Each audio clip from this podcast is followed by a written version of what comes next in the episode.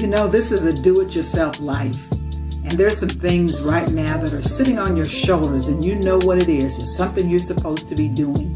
There's something you're avoiding. There's something that you're ignoring. There's something you're in denial about. And I want to encourage you right now to value your life. I want to encourage you right now to make a U turn. I want to encourage you right now to take action. Take responsibility for the quality of your life, whether it's your health, your wealth, your relationships, your peace, your purpose, your mission, your goals.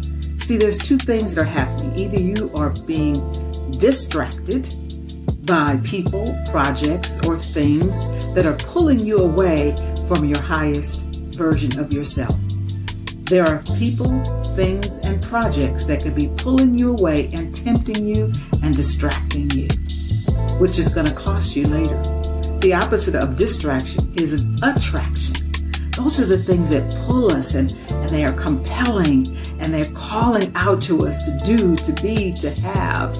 And either you're going to focus on being distracted and doing things that have nothing to do with your best version of yourself, or you're going to allow yourself to be pulled towards those things that are going to give you fulfillment, peace, health.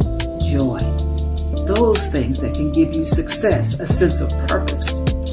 So I want you to overcome that terrible habit called procrastination. Get rid of that little voice that keeps whispering, tomorrow, tomorrow. Do it. Take care of yourself.